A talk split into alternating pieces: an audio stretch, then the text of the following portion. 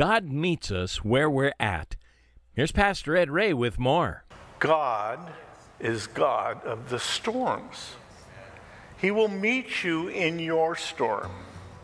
There is no storm, there is no sickness, there is no accident, there is no financial problem that is bigger than God.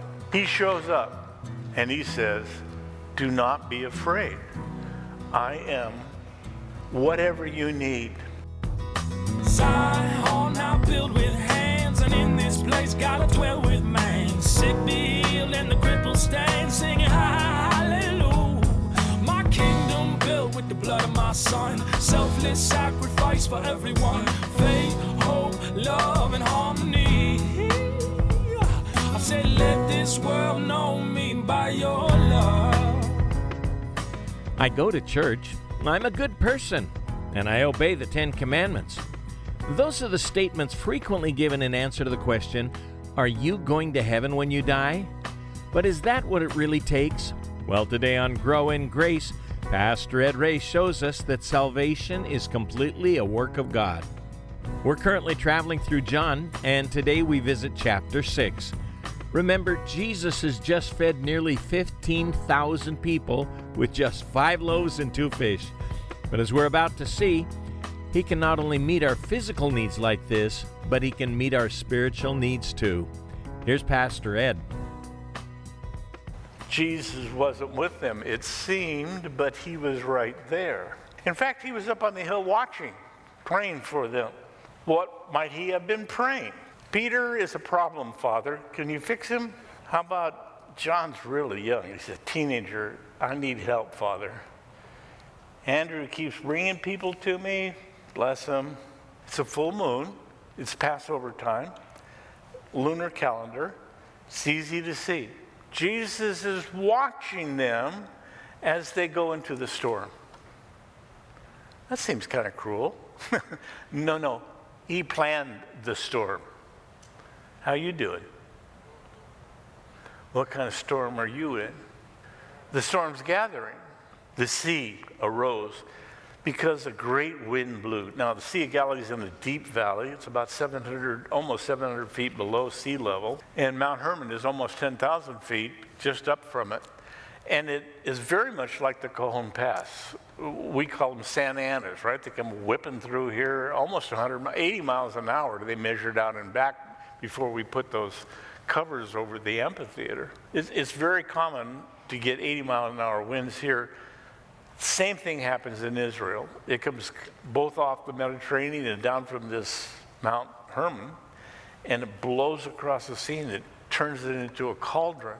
Waves, huge waves. The wind blew, even though they were doing what they were supposed to, even though they were in complete obedience. Now, they're heading west, and the wind is coming from the west right into their faces. So they have to take the sail down. It's about a 30 foot long boat. We found a, one that was in the mud from the first century on the Sea of Galilee. And it's got spaces for the oarsmen, got an oar in the back, and a single mast. They had to take the sail down because the wind's blowing them the wrong direction. So they're rowing to go west, so they're, head, they're facing east, looking.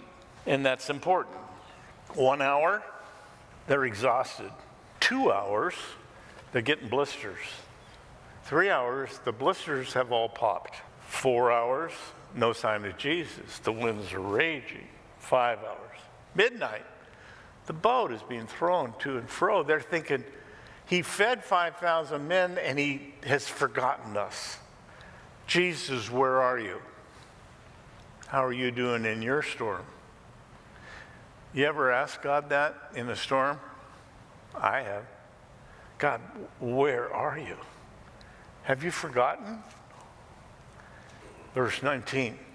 So when they had rowed about three or four miles, now, the Sea of Galilee is seven miles wide. Do the math. They're right in the middle. Stuck in the middle. Too far to go back, can't go forward, the wind's blowing too hard. And as they're looking this way, because they're rowing, all of a sudden somebody says, What was that? The other says, That was what? What was what? He said, I think I saw a ghost. Now, that's what Mark says. They thought they saw a phantom, okay, a spiritual being, some old sailor that had drowned on the Sea of Galilee. They see somebody, the lightning flashes, and all of a sudden Jesus is lit up and they're, they're freaked out. They're screaming like 10 year old little girls at a slumber party, screaming. Ah!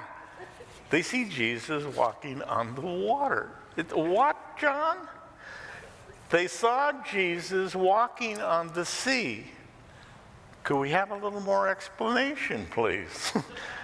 How about, you know, give us the physics or something here. How is he walking? What's the science? Can you walk on water? Show of hands. Well, junior hires say you can walk on water. We had a group of put a bunch of custard in a small swimming pool, and this is a non-Newtonian fluid, so that you could walk on it. Set up custard, Jello, right? Okay. Jesus didn't have any Jello with him. So others might say, well, if you are walking on rocks that are just underneath the surface, somebody wrote that book about Jesus balancing on the rocks that were just beneath the water, and the disciples couldn't see that he was walking on the rocks. So Peter got out of the boat, slipped off a rock, and almost drowned. I don't think so. How, how about I'm going to call this guy up. You know, we're on the radio all over. So this guy's name is Dorr and he's the professor of oceanography, Doron Nof at Florida State University. I hope you're listening, doctor. He said that Jesus was walking on blocks of ice. He's never been to Israel, obviously. it's pretty hot on the Sea of Galilee, and Jesus is good at balancing, but I don't think so. Others might say that, well, if you run fast enough, and sure enough, if you can run 30 meters per second like that gecko, you can walk on water. The only trouble is 30 meters per second is about three times faster than the fastest human on the planet. And so we're still waiting for somebody to run on water like that.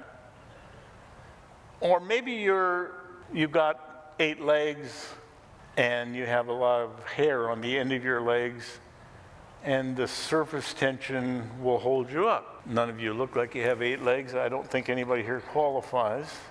Let's say water bug, water flea, wharf bugs float on the top of the water.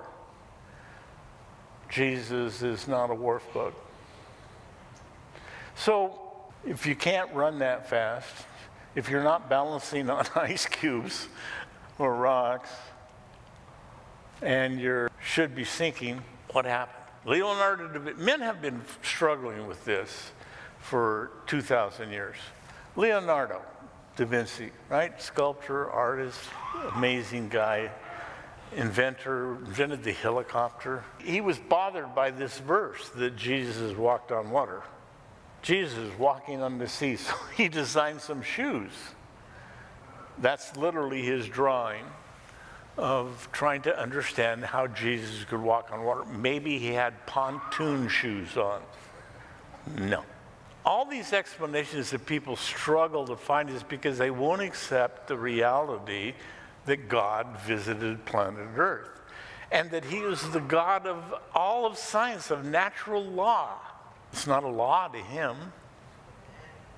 So, lizards and geckos and wharf spiders and things that walk on top of the water are affected by waves. So when I get to heaven, I want to check out this DVD because I want to know if Jesus had to walk up the wave and then slid down the other side. These are important things for a scientist to understand. If it doesn't bother you, I'm jealous. They were afraid, it says. They supposed he was a ghost. So they're screaming. And Jesus said to his mighty 12 disciples, It is me, ego eimi in the Greek language, which is I am, which is what he said to Moses at the burning bush. Moses said, Who, who do I tell Pharaoh sent me? And he said, I am. What? I am. I am anything you need. I'm your Savior. I'm your healer. I'm your God. I'm your friend. I'm your deliverer. I'm your strong tower. I'm the bright morning star. I'm your comforter. I'm your everlasting Father. He is wanting to encourage them don't be afraid because He's able to take care of anything. Fear and faith are mutually exclusive. If you let fear overtake you, then you won't have faith. I was in a storm way back in the mid 70s. Pastor Greg's wife, Jen, is my daughter. And she was less than three year old, not quite three at the time that this happened. And we were working with a man called Brother Andrew. Some of you might know him as God's Smuggler. If you've never read that book, you need to get it. But he was helping us to take Bibles into the place that's in the news every day now, Kiev. Now they call it Kiev, part of, at that time, the Soviet Union. Today it is Ukraine. And we had several hundred Bibles hidden in every nook and cranny in a Volkswagen van. Our little family was driving into Russia, and we got there because of some car problems after dark. Dark always amplifies fear. And so when we got to the border, there were several cars in front of us, and we watched them take the cars apart in front of us. I mean, they even pulled the carpets out of the trunk of the cars in front of us and all laid it out on the ground beside. And the people are standing there freaked out. You haven't given your passport to them. If they don't give it back, you're in deep trouble. you got nowhere to go. And so they're looking for contraband mostly, but also Bibles, of which we had about 600 in a Volkswagen van you can't hide them really good when you get past about five. and so in the back of the Volkswagen bus is my daughter, less than three, and Raylan and I are in the front. We pull up after they've taken this car apart, and the guard walks over with an automatic weapon, and it slips off her, yes, her shoulder, and knocks on the side of the door like I was going to complain about the pain or something. And she said, Let me see your passports. I gave her passports. And she said, Now open the back. She was not happy. I was freaked out. Probably the most fearful I'd ever been in my life. I'm trying to protect my family, get out, walk around, open the back up, and she's asleep, but she's under some blankets, laying on top of all these Bibles. And the guard is going, feeling around and she touched her, and she freaked, ah! Threw her arms up, and, and Jen rolled over and cried a little bit. I've never thanked her for that. Thank you. Because it so freaked out the guard, she said, Close the door. You need to get out of here. Go on, go on. God is God of the storms. He will meet you in your storm. There is no storm, there is no sickness, there is no accident, there is no financial problem that is bigger than God. He shows up and he says, Do not be afraid. I am whatever you need. You're listening to Pastor Ed Ray on Grow in Grace, and we're in John chapter 6 today. As we get back into the message, we will rejoin Pastor Ed in verse 21. Then it says in verse 21, they willingly received him. I'll bet. How willingly? In a second. And then it says, immediately the ship was at the land. What? They were three miles uh, away from the shore. Suddenly they showed up at Capernaum, right where they were. Did it hydroplane over? See, that's why you need the DVD. When you get to heaven, check it out if you get there before I do and tell me. So, supernaturally, they arrive at just the right place. Then, the next day, So that's all we get. We don't get any other understanding. The people who stood on the side of the sea that watched them get in the boat saw Jesus did not get in the boat, and so they're looking for him up around Bethsaida, which would be on the east side of the lake.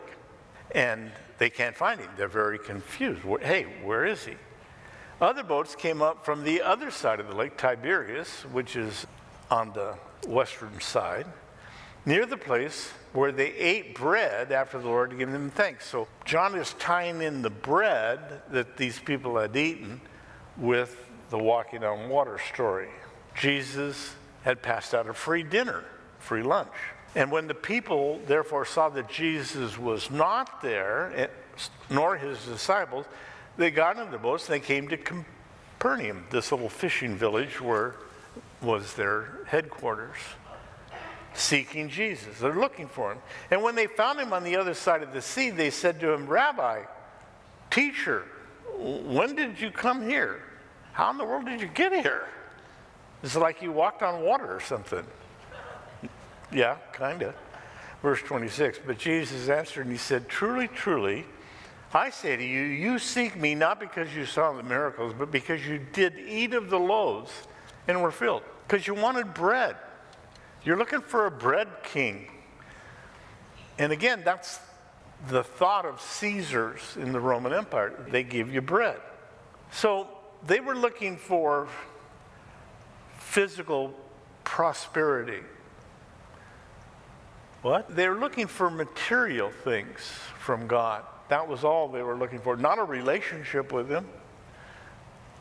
The byproduct of a relationship with God is that He does bless your life, but the prime product is a relationship with Him. You get those backwards, you miss the whole thing. I mean, there's guys all over Christian TV saying, God just wants you to be wealthy. He will bless your life. You serve him, he's a debtor to no person. You serve him and he will bless your life. No question. But if you serve him to get the blessing, you get it all upside down. And there's no relationship. You're just greedy. It's like trying to put springs on your wagon to make life more comfortable as you go down the road. No, no, no, no, no. You have to have a relationship with God. He wants a relationship with you. He wants you to know him. He said, Come to me, all you who are heavy laden, and I will give you rest. Come to me, all you who are in the storms. What kind of storm did you walk in from? He's here, and he's ready to meet you in the storm. And he's saying right now, do not be afraid. I can handle anything that you could possibly come up against because nothing is impossible for God. Nothing is impossible for Him. And He loves you. There is a connection. He loves you. Do not labor for the food which perishes, but for the food which endures to everlasting life. You're going to work for something, work for eternity. Don't put your finances in a bank here, send it ahead to eternity. Invest in God's kingdom, what He's doing in the world, and He'll bless your life. Give freely, and God will bless you. I'm not going to do an altar call for money now. I, don't worry. We never do that here. Then they said to him, What shall we do that we might work the works of God? The, you might work the works of God. Well, there is no free lunch, you know? We do it the old fashioned way. We earn it. We go to church. We read the Bible. How many verses do I have to read a day? How much money do I have to give? Just how often do I have to go to church? to get to heaven? None. Nobody got to heaven by going to church. The only people that get to heaven is because they've surrendered their life to Him. And that's what He says. What do we do that we might work the works of God? And He said, This is the work of God that you believe, that you trust in Him, that He died on a cross for your sins All you must do is ask Him to forgive your sins and surrender your life to Him. And you will live for eternity. That's His intent for every one of us. That's why we're alive. That's why you're in the storm. He wants you to teach you to understand, to be taught that He loves you. And He wants a closer relationship than you have.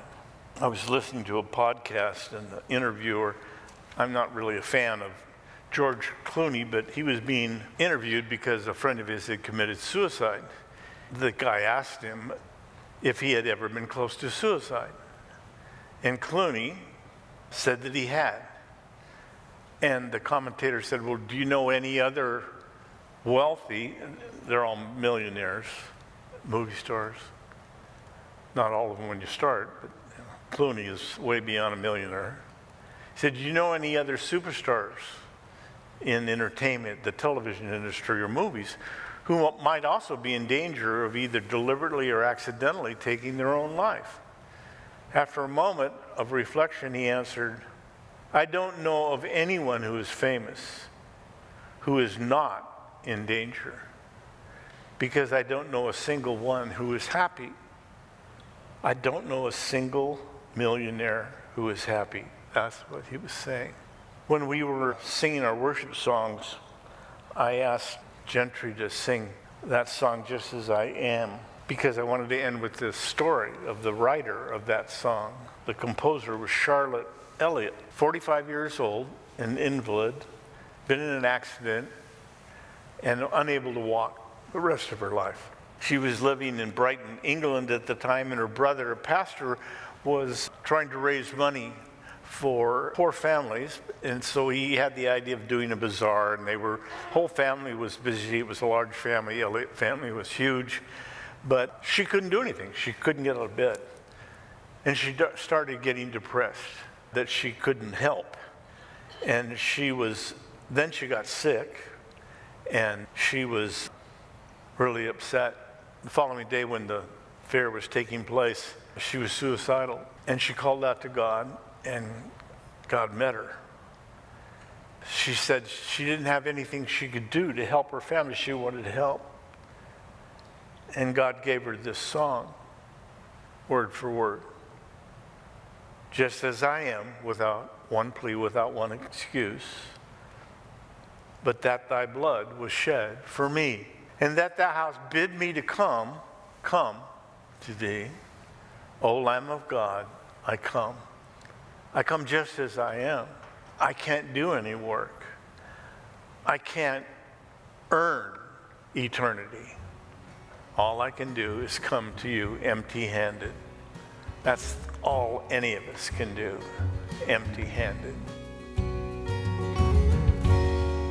Come to the Lord as you are. That's the big takeaway message from today's Grow in Grace. And we thank you for studying along with us. Pastor Ed Ray is taking us through John right now. And you can hear it again at thepackinghouse.org. You'll find all of our recently aired programs right there at thepackinghouse.org, as well as an archive of Pastor Ed's messages. We're also on YouTube, and that's a great way to live stream our services or watch recently delivered messages. Search for Packing House Christian Fellowship and if you prefer to have a CD copy of today's message, just call toll free 844 77 Grace. Again, we're here to serve you at 844 77 Grace. As we continue to get the word out on stations like this all across the nation, we're looking to our listeners for help. Even a small donation can have a large impact by God's grace, and whatever comes in goes straight to the ministry. When you support Grow in Grace with a gift of any amount today, be sure to request our featured resource. It's a book called Why Revival Tarries by Leonard Ravenhill. This is a no compromise call to biblical revival and spiritual excellence that we all need to hear. You'll see the great disparity between today's church and the Church of Acts. Again, we're making it available for a gift of any amount. Just give us a call at 844 77 Grace. That's 844 77 Grace. Would you like to put a smile on our face? just shoot us an email and let us know you're listening. It's so helpful to hear if a particular series is benefiting your walk with the Lord. It's encouraging too. Our email address is packinghouseradio at AOL.com. That's packinghouseradio at AOL.com. We have another study to look forward to in the Gospel of John next time on Grow in Grace with Pastor Ed Ray. We'll see you then. This program is listener supported and brought to you by the Packing House Christian Fellowship in Redlands, California. Zion now built with hands, and in this place gotta dwell with man. Sick healed, and the stand, singing hallelujah. With the blood of my son, selfless sacrifice for everyone. Faith, hope, love, and harmony. I say, let this world know me by your